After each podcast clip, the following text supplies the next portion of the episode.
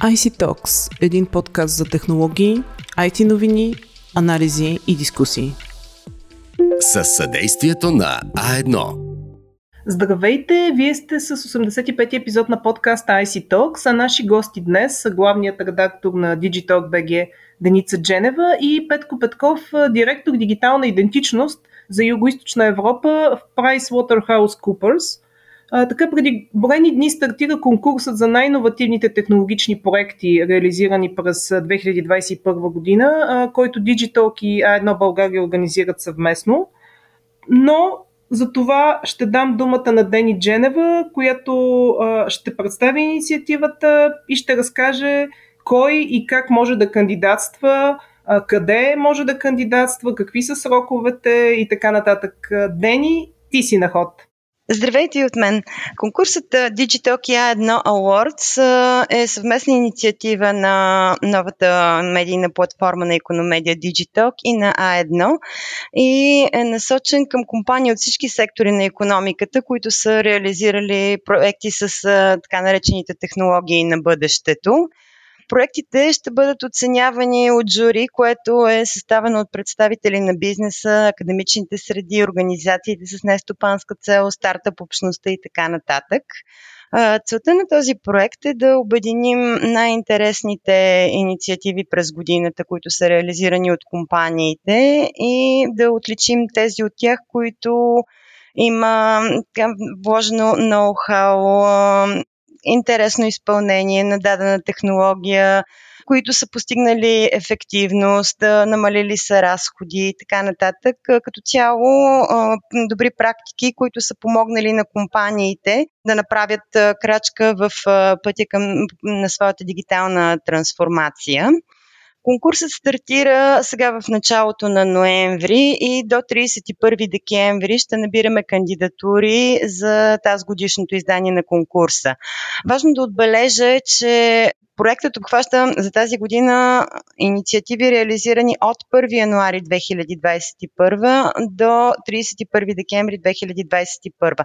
Тоест не само проекти, които са през последните два месеца. Всички тези проекти се събират на една обща платформа на Digitalk. Имаме специален подсайт за, посветен на тази инициатива, на който периодично ще публикуваме добрите практики, разказани от компаниите, които са ги внедрили. Те ще споделят какви проблеми са имали, какво е провокирало реализирането на даден проект, през какви фази са преминали, с какви трудности са се сблъскали, в крайна сметка какъв е резултата, дали предстои този проект да се развива в дадена посока или да се мултиплицира в други поделения на компанията.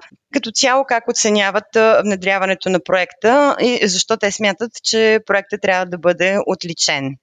Конкурсът всъщност е един от аспектите на цялостната инициатива Digitalk A1 Awards. Той ще бъде целогодишна инициатива, в рамките на която ще организираме тематични дискусии, онлайн дискусии по технологии, които виждаме, че представляват най-голям интерес така се радват на най-голяма популярност сред компаниите в България. Така че периодично ще има активност по този проект. Всъщност, какви са критериите, по които ще бъдат оценявани тези а, проекти? Разбрахме, че ще има жури така от експерти в а, областта, но по какви критерии те ще оценяват а, а, проектите? Здравейте от мен, Петко Петков, PricewaterhouseCoopers. Занимавам се с киберсигурност и риск менеджмент. За нас беше изключително удоволствие да вземем участие в подготовката на, на тази инициатива и на, на този конкурс и да помогнем с изработката на, на методологията, по която ще се извърши оценяването на, на проектите. Защото ние като организация също а, доста сериозно гледаме на внедряването на новите технологии за подобряване и оптимизиране на, на бизнес процесите и също така се опитваме да правим това и за нашите клиенти. Би било много интересно да видим резултатите от един подобен проект. От гледна точка на самата методология, методологията е разделена на четири различни така, категории за оценка, като те са а, до някаква степен взаимно свързани, но А, също така и а, оценяването на, на самите проекти ще се случва а, в, а, и журито ще бъде структурирано по начин, по който да гарантира абсолютната коректност на оценката на, на съответния проект. А, четирите категории са, започваме с стратегия и визия, където а, журито ще оцени първоначалната стратегия и визията на проекта и доколко тази стратегия и визия е съобразена и с стратегията и визията на самата организация, която изпълнява този проект и доколко стратегията и визията са съобразени съответно и с новите технологии, новите изисквания, новия начин на живот. Втората категория е имплементация, ефективност и резултати. Тук, от, както казах, някои от категориите са свързани една с друга. Тук ще се направи сравнение на първоначалната амбиция на проекта и съответно начина на изпълнение на проекта и постигнатите резултати, като очакването е всеки един представен проект да бъде съпъствани с така наречените дефинирани KPI, които след това да могат да покажат доколко той е бил резултатен а, и доколко а, първоначалната амбиция е изпълнена като основният фокус ще бъде върху това как всичко това е постигнато, като използваме дигитални инструменти и внедряването на дигитални услуги в проекта и в, като цяло в организацията. Следващата категория за оценка е иновативност и креативност.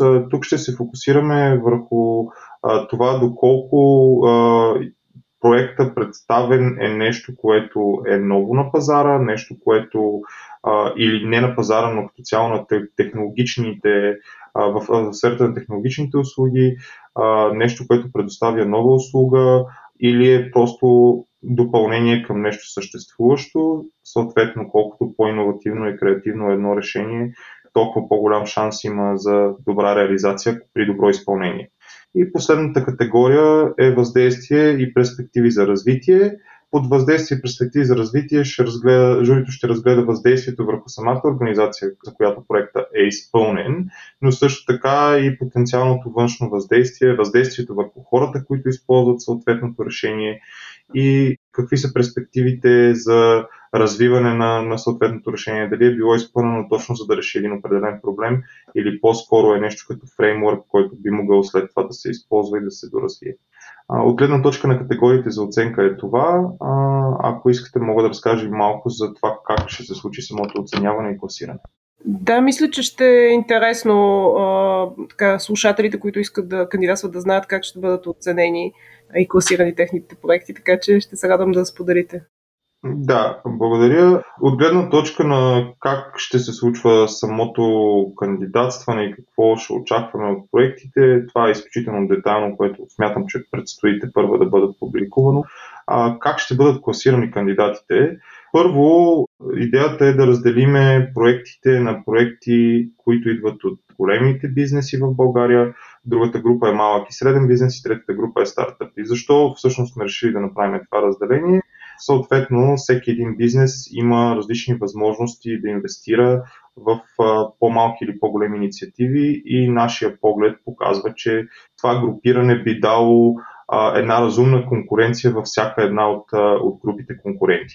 Методологията за оценяване е направена по начин, по който ни позволява след това да представим резултатите за всеки един проект, без да се съобразяваме с размера на компанията. Идеята е да може да се покаже желанието на българския бизнес да развива дигитални услуги, независимо от размера, и да може да се сравни а, от тези три групи, коя група има най-голямо желание за иновации, най-голямо желание за оптимизация.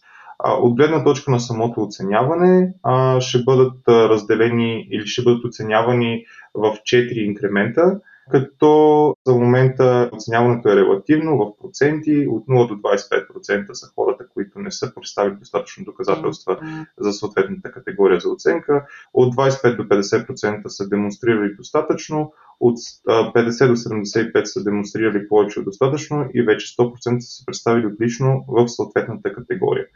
Класацията ще бъде разделена, както казах, на 4, като имаме Leaders, Frontrunners, Performers и Challengers. За Challengers ще очакваме всеки един от участниците да е постигнал повече от 25% във всяка категория и поне в две от категориите над 50%. За перформанс ще класираме кандидатите, които демонстрират а, повече от 50% във всички категории и поне една категория над 75%. Съответно, фронта на всичките категории трябва да демонстрират над 50 и поне в три от тях да демонстрират над 75. И за лидерите ще очакваме във всички категории да демонстрират над 75% според методологията. Добре, благодаря ви.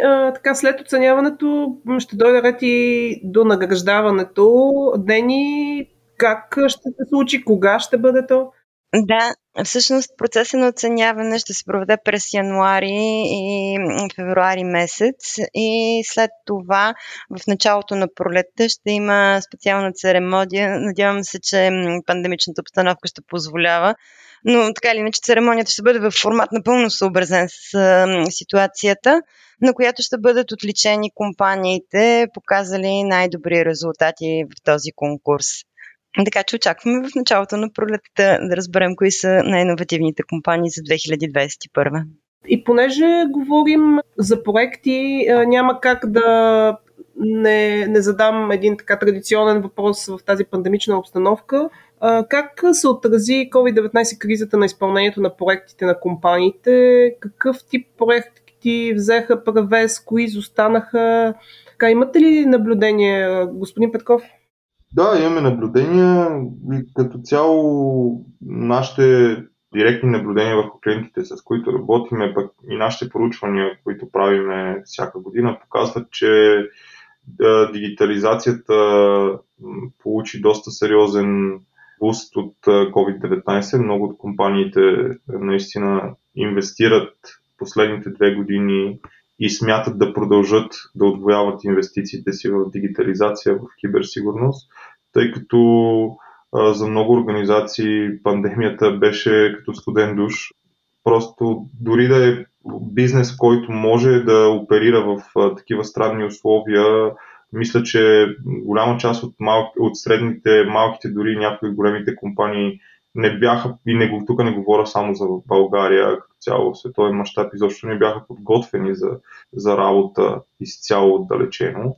След като това се случи, аз смятам, че това ще си остане по-скоро като нормалния начин, а, особено в а, сферата на IT и на услугите, отколкото да очакваме, че някога ще се върнем на стария начин на работа от офис, на пълно работно време, което означава, че точно поради това и компаниите инвестират в дългосрочния план, че този начин на работа ще остане. Това са проектите, които ние виждаме, че наистина на, имат сериозно внимание. Другото, което е естествено е ESG, което е много нашумяла тема в България и в света. И затова и смятам, че ESG е доста сериозно застъпено и в методологията, която ние предлагаме, въпреки че е доста трудно да застъпиш ESG в чисто конкурс, който разглежда дигитални услуги, е, но въпреки всичко сме се постарали да включиме въздействието на, на съответните проекти и компании в по-общ план, не само върху техния бизнес, тяхната стратегия, тех, техния успех, а по-скоро и общественото влияние. А, така че, да, това са двете неща, които за момента са наистина се движат доста, доста сериозно напред. Какво, какво е забавило бизнеса? Мисля, че аз не съм човек, който може да отговори, защото смятам, че бизнеса е, или проектите, които са забавени, са по-скоро свързани с а, а, произвеждане на неща и, и неща, които изискват а, взаимодействие между хора, машини, а моята работа е съвсем различна, така че ще оставя, ако някой друг има мнение по въпроса. Дени, ти имаш ли наблюдение? Ами, моите наблюдения са доста сходни като тези на господин Петков и на мен ми прави впечатление, че модерната дигитализация продължава. На мен ми е интересно и тук даже ми е интересно ми господин Петков какво би казал по отношение на киберсигурността. Вие го споменахте сред проектите, но дали според вас се обръща достатъчно внимание на осигуряването на дистанционната работа, защото когато се прави в условия в режим на спешност има склонност да се подценяват някои някои допълнителни аспекти, а пък знаете, че не винаги дигитализацията и киберсигурността са, понякога се жертва едното заради другото и по-бавно, по-трудно се намира баланса. Аз не бих казал понякога се жертва едното или другото. Баланса е доста невъзможен, защото киберсигурността е нещо, което много хора гледат на него като едно допълнително бреме за организацията, а всъщност киберсигурността трябва да е нещо, което да осигурява изпълнението на стратегията и на основната цел на една организация. Така би трябвало да е направено.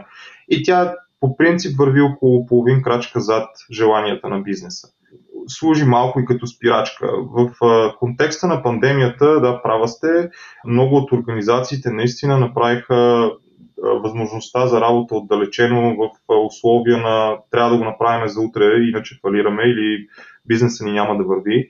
Бяха допуснати някои грешки, съответно тези грешки не бяха пропуснати от хората, които се занимават с киберпрестъпност. Поради тази причина виждаме в последните две години увеличение с над 30-40% на успешните хакерски атаки, както се наричат а, и киберпрестъпления, говорим в голям размер а, киберпрестъпления а, срещу корпорации и компании. И поради тази причина, може би 6 или 7 месеца след като се случи първоначалното след като отмина първоначалния стрес от ние трябва да го направим на всяка цена, за да а, си спасиме бизнеса, много от ръководителите, си, така наречения C-Level седнаха и разбраха, че да, успяли са да закърпат бизнеса и сега е момента вече наистина да го направят по правилния начин и да го подготвят за, а, за да може това решение да работи за години напред. Не само отдалечената работа, достъпа до услугите, вътрешни, външни, предлагането на клиентски услуги, дори много компании, които не са изобщо мислили, че могат да излязат на онлайн пазара, вече са на онлайн пазара. Понеже ние правим едно поручване Digital Trust Insight, което е глобално, данните, които цитирах, нали, че 50% повече се очаква да се инвестират, идват от него. Интересното е разликата между това какво смятат компаниите в Източна Европа и какво смятат компаниите в Западна Европа. Преди няколко, преди може би една година, разликата между компаниите в Западна Европа и в Източна Европа беше огромна. А, в Източна Европа киберсигурността се неглижираше, меко казано. А, и просто се разглеждаше, се гледаше на нея като едно време. А докато сега тази разлика е изключително силно затворена а, всички хора са се обединили около мнението, че киберсигурността е неразделна част от бизнеса, особено в а, условията, в които живеем и в които ще продължаваме да живеем. Благодаря ви за, за този коментар и ми се иска така да завършим пак с проекта. Дени, може би да кажеш къде се извършва регистрацията на проектите? Да, на сайта Digitalk.bg има специална секция Awards, на която компаниите, които желаят да кандидатстват за инициативата Digitalk A1 Awards, могат да попълнят формата и да се включат в надпреварата.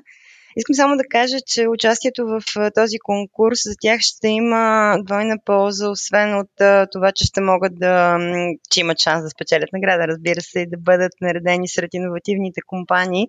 Те ще получат достъп до тези тематични вебинари, за които споменах по-рано. Ще бъдат поканени на такива срещи, на които могат да научат повече за новите технологии, за това какви компании ги внедряват, които могат да им разкажат собствения си опит, така възможност за нетворкинг, така че ще бъдат част от, да го наречем, едно общество на иновативните компании. Добре, благодаря.